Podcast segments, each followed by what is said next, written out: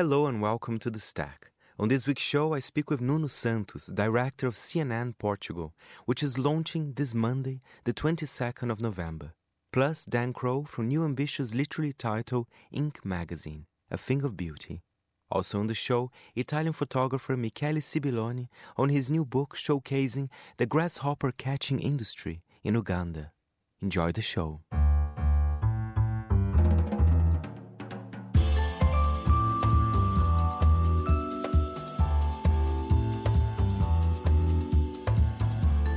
From Midori House in London, this is The Stack, 30 minutes of print industry analysis, and I am Fernando Augusto Pacheco.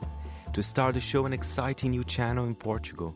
This coming Monday, the 22nd of November, CNN will launch CNN Portugal in the country, an ambitious investment in a nation that is becoming an important hub in Europe. To tell me more about the launch, I spoke to CNN Portugal director Nuno Santos. I think that right now Portugal is a vibrant market that has been changed a lot in the last, I would say, 5 to 10 years. The news channels are really strong in our market. I would say that are a case study when we look to the landscape in the European situation. And well, I don't want to talk for CNN, but I think that when we start to talk in beginning of this year of 2021, they believe that we have capacity to do, sharing with them, a strong, not only a strong broadcast channel, that's part of the deal, but also a very strong digital operation. And for us, that's also something, I won't say something new, but something very different. That's the things that we are doing until now. And it is quite a big launch, right, in terms of numbers, you know, for Portugal. Tell us a bit more about the number of journalists that have been hired for the operation. Tell us a bit about the numbers of CNN Portugal.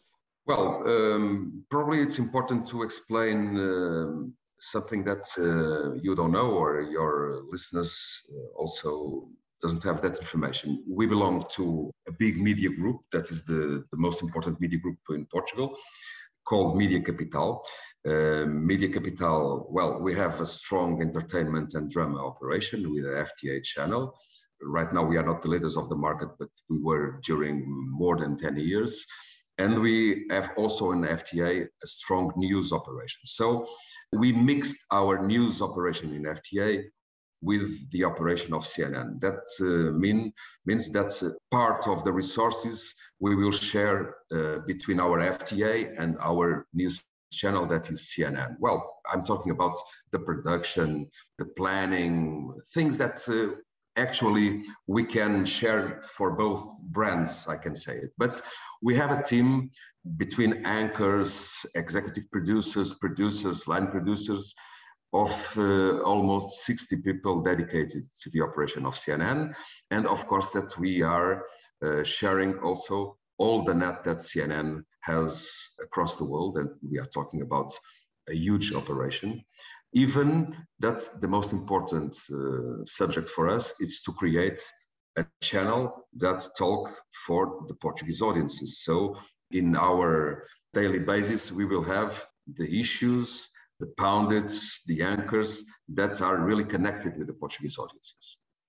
And Nuno, every time I think of Portugal as well, I have a feeling that the country is becoming almost like a hub in Europe, but also the close connections to Africa, the other Lusophone countries.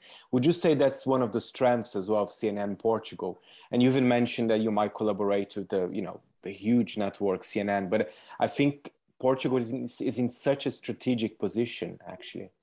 Yes, well, I'm a little bit suspect to talk about that, but I think that we have a very, not only in a geographic perspective, but also because Portugal has a unique position to do that connection between the north and the south, even in the language, because, well, we are a small country, of course, we have 10 million of people, but we can connect with the Africa countries that speak Portuguese, and some are big countries like Angola or Mozambique, with the difficulties that we know, but with the capacity to grow.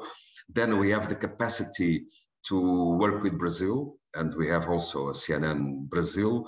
So I believe that not only in other fields for political reasons, strategic reasons, but also in the communication, we have a role that we can put on the table. And I believe that for CNN, that's part of the interest of the Portuguese market. Very much so. And Nuno, I mean, you must be a very busy man these days, because the network is launching this coming Monday, right? So you must have a crazy weekend ahead. A crazy week, but at the same time, it's the most stimulant and I would say unforgettable times of our lives. I always said this to the young people that we have on the team. I had this experience. I launched the first news channel in Portugal 20 years ago, and I have it on my front. It's called SIC Noticias. Everyone says 20 years ago, well, it's not possible in a market like Portugal. We don't have enough news. Imagine, we don't have enough news to do a 24-hour news channel. We don't have enough people on the political field, commentators and this and that. But we did it. And I remember that experience for many reasons. But one of the reasons, it's because the process of building the grid to tell the people the right things and the wrong things that we cannot do, but the right things to do, trying, and the world changed completely in 20 years. 20 years ago, we don't have, well, we have it, but it's very different. We don't have internet like we have it today. We don't have social media. Well, it's another reality. So yes, it's a very busy week, and we are in the middle of a political crisis in Portugal. So that means that I would say that we will have at last 3 months is really busy in our front, but it's an amazing time to launch a channel with the brand of CNN, and that makes the difference. In the last months, I would say, I've been connected with the advertising market, talking with the brands, talking with everyone, and I understand that exists a big expectation, and that means a big responsibility also, but big expectations about the launch of CNN, because the brand is so strong that you need to have the capacity to do the things like CNN does. It's sometimes when I have here meetings with the people of CNN, they use the expression, let's do the things like CNN does. That's it. It's such a powerful brand, you know. I think you already start with an advantage. You don't need to explain to people more or less what it is. And it's so funny, Nuno, you mentioned it's a perfect time to launch as well, because you mentioned the Portuguese political crisis. I mean, I'm sure there's a lot of meaty kind of stories to tell your viewers, right? Yes, well, CNN, it's sometimes people think that CNN, it's only political on the perspective of the politics, but CNN is about people, it's about the stories, it's about the capacity to tell amazing stories. I watched, I think that it was yesterday or the day before, an amazing live from the border between Poland and Belarus. It was, well, something tough, really tough, but at the same time you understand that television and digital, well, we have a role to do, and it's very important to have, in this time of fake news, to have news with when the people can trust in your sources, accurate. So that's part of our job. That was Nuno Santos from CNN Portugal, and make sure to tune in from next week.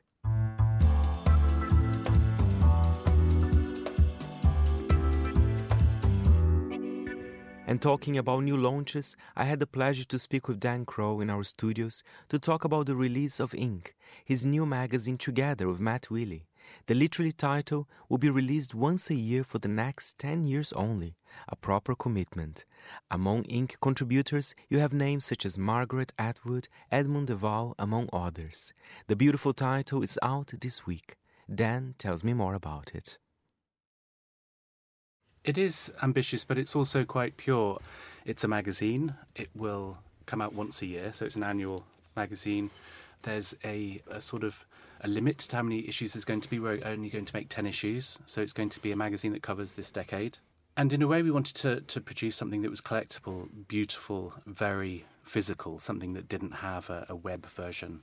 So Matt Willey, who was the magazine art director of the New York Times for many years and is now at Pentagram New York, and I, we both produce Port Magazine, but we created a list of things that we wanted to do that were just the sort of passion points of making a magazine, and we wanted to get rid of the things that were a bit, in a way, sometimes that might get in the way of producing a magazine. So we got rid of things like advertising and any kind of distribution problematics. Getting distribution is very hard these days, and I think it's a model that hasn't particularly been updated very well over the last 30 years. So we just decided to do the project in exactly the same way that we, in exactly the right way, that we wanted to produce something that was creatively very pure. And so that's what we've done. And this is issue one.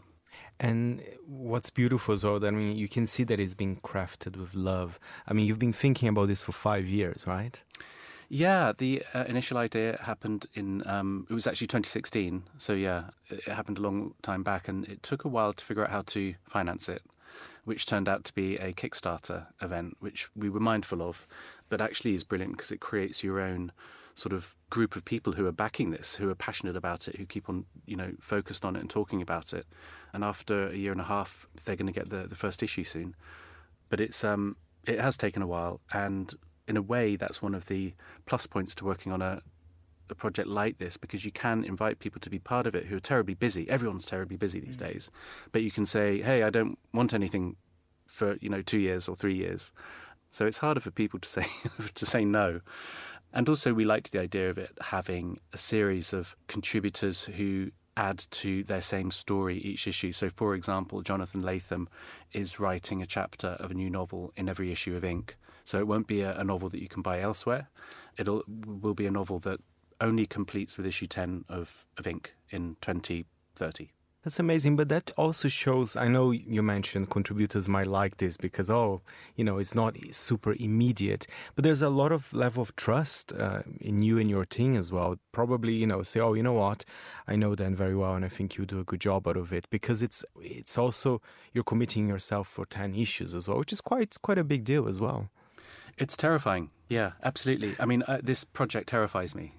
I don't know. No, but perhaps I shouldn't say that. No, but terrifying can be good as well. Well, absolutely. I think Bowie said something like, if you're feeling really, really comfortable, then something's not right. And, you know, Matt and I and Kusha Swara, who's at The Telegraph now, launched Port a decade ago to create the magazine we wanted. And that happened, and that's still happening.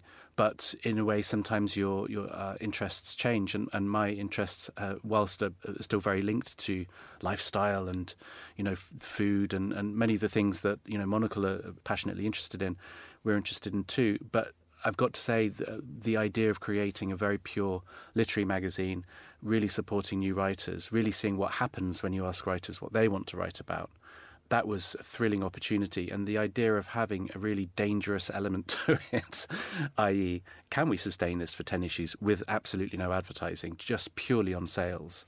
That was, I think, the ingredient we needed to pull in a lot of, you know, creative people are often really excited by danger. And I think, you know, that's the reason why Margaret Atwood's writing for issue one. She's a creative, dangerous person. I mean, you just dropped a name there. I was going to ask you about, give us some examples of the contributors, because as I said, it's a very impressive list. Yeah, it is a great list. We've got Tom Waits writing in there. We've got Hanif Qureshi. We've got Wells Tower, who's an extraordinary short story writer who hasn't written a short story, at least one that's been published, for, I think, 8 years. So I talked him into, I don't know quite how, writing something for Ink, and it's a genuinely jaw-dropping story. It's really beautiful. A lot of these stories, too, are over 10,000 words, so they're not small things. They're really kind of pieces of artwork to savour. But, you know, as I said, people are interested in magazines that I think give them space and time to develop their craft. And, you know, we did work on this particular issue for 16 months. We started actually getting copy in 16 months ago. So that's the idea, that we produce something that's large physically, but also intellectually, sort of has a great deal of range. I like the idea that there's a lot of different types of writing in here too. It's not just fiction. There's a lot of social commentary.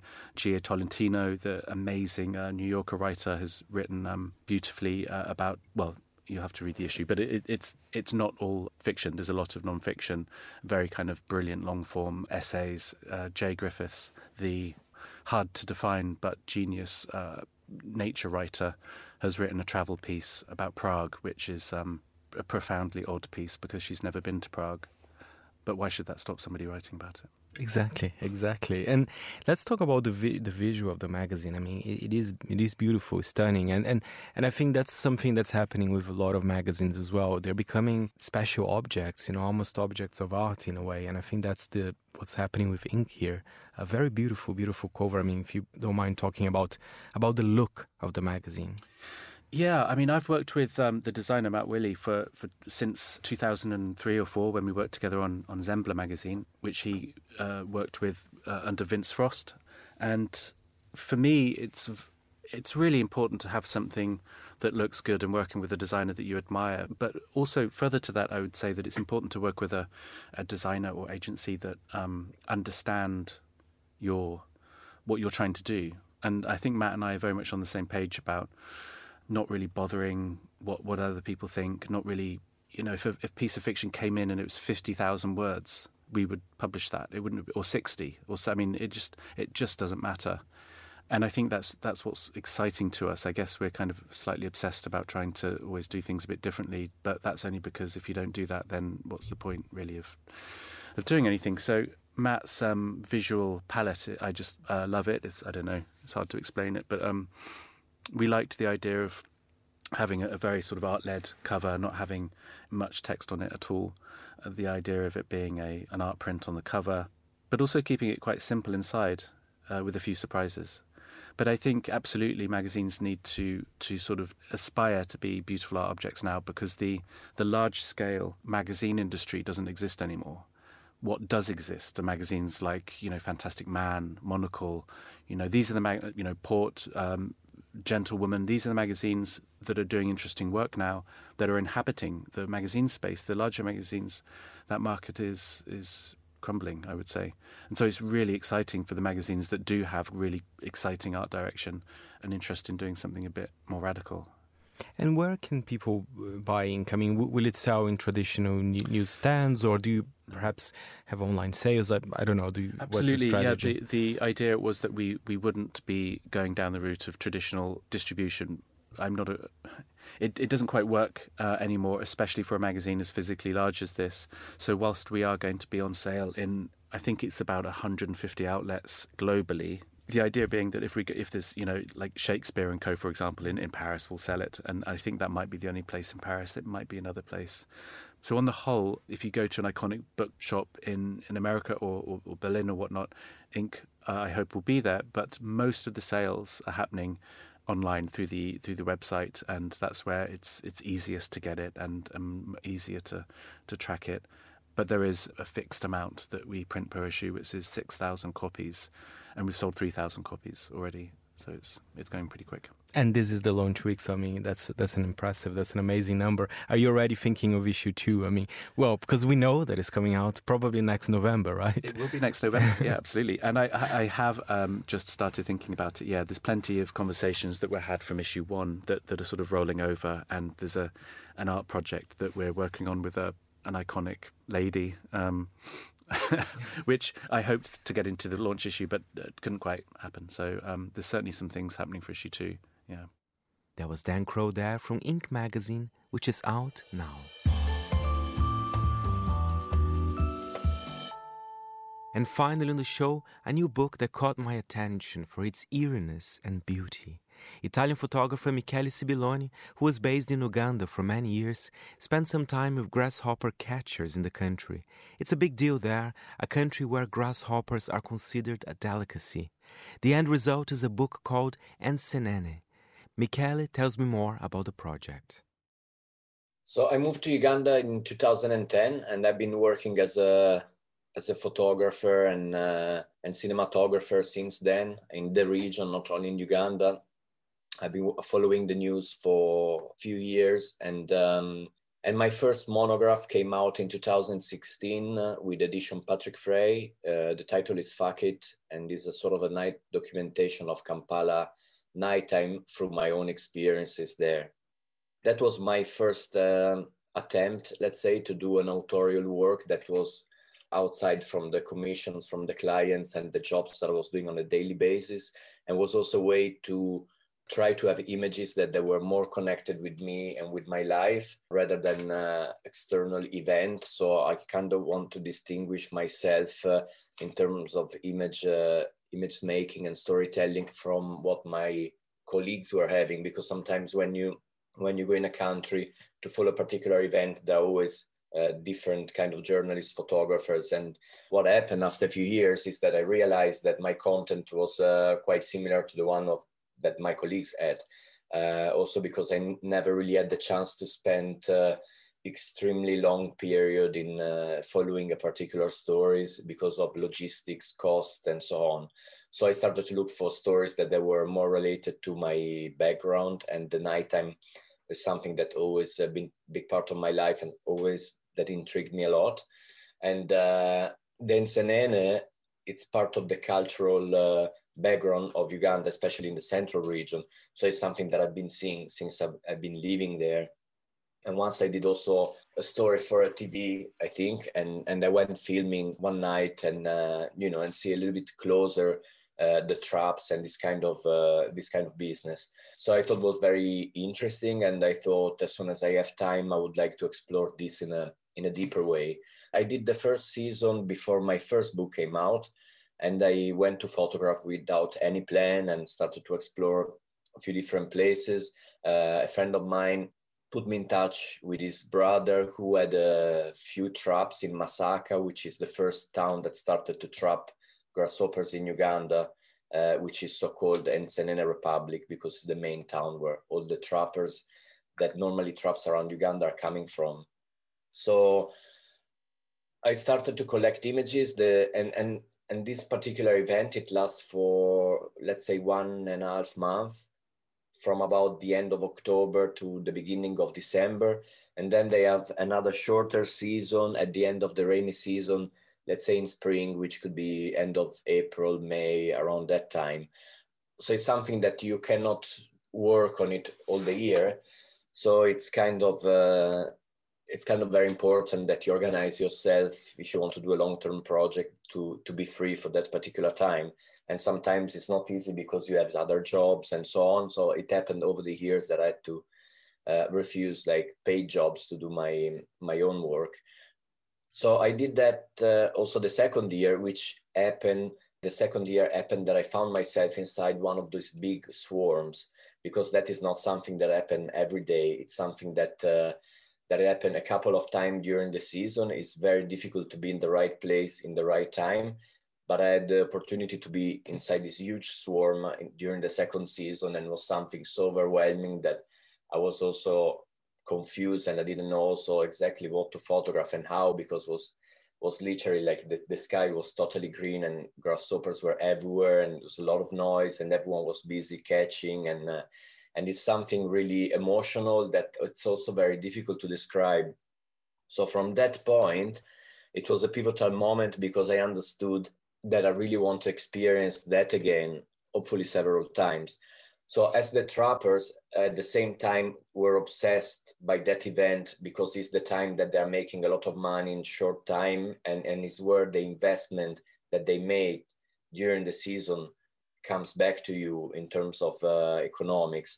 So they were obsessed in living that moment for their reason, and I was obsessed for my own reason to live the experience again and to make photographs. So that is kind of the drive that started the second season. I photographed the grasshopper season from 2014 till 2020.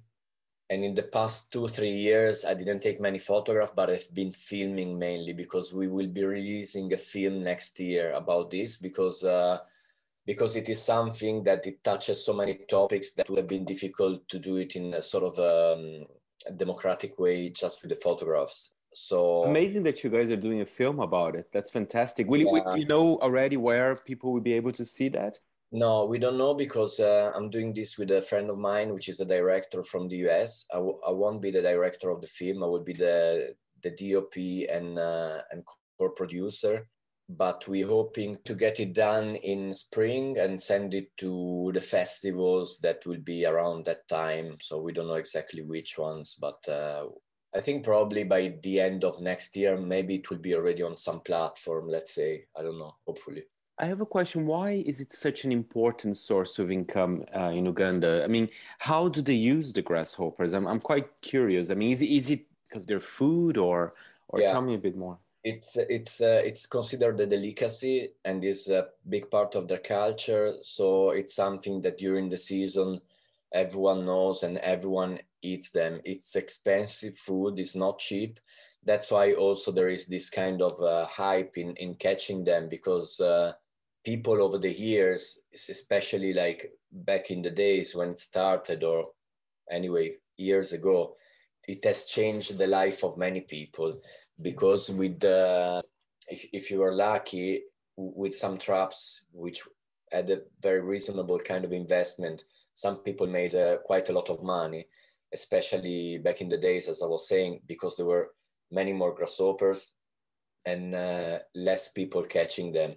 So people were making maybe the same, in 1 or 2 months, were making the same amount of money that would have made with the other jobs all over the year, and use this money to maybe to start businesses or to invest in businesses that they already had, to boost them and to make them going. So there was this, there is always this thing, like a bit like gambling, which you invest money and you don't know if it will come back and how much. And there is always this hope that this massive swarm will come and will just stay like for several hours around your trap, and you can just like become rich in one night. It happened. I mean, I spent one night with a guy, that there was a massive swarm, and he had to hire a truck to get all the grasshoppers to Kampala, a big truck, and he made something like 22 million shilling, which is around $6,000, $5,000 in one night. And that kind of dream, it moves around the head of all the trappers, you know.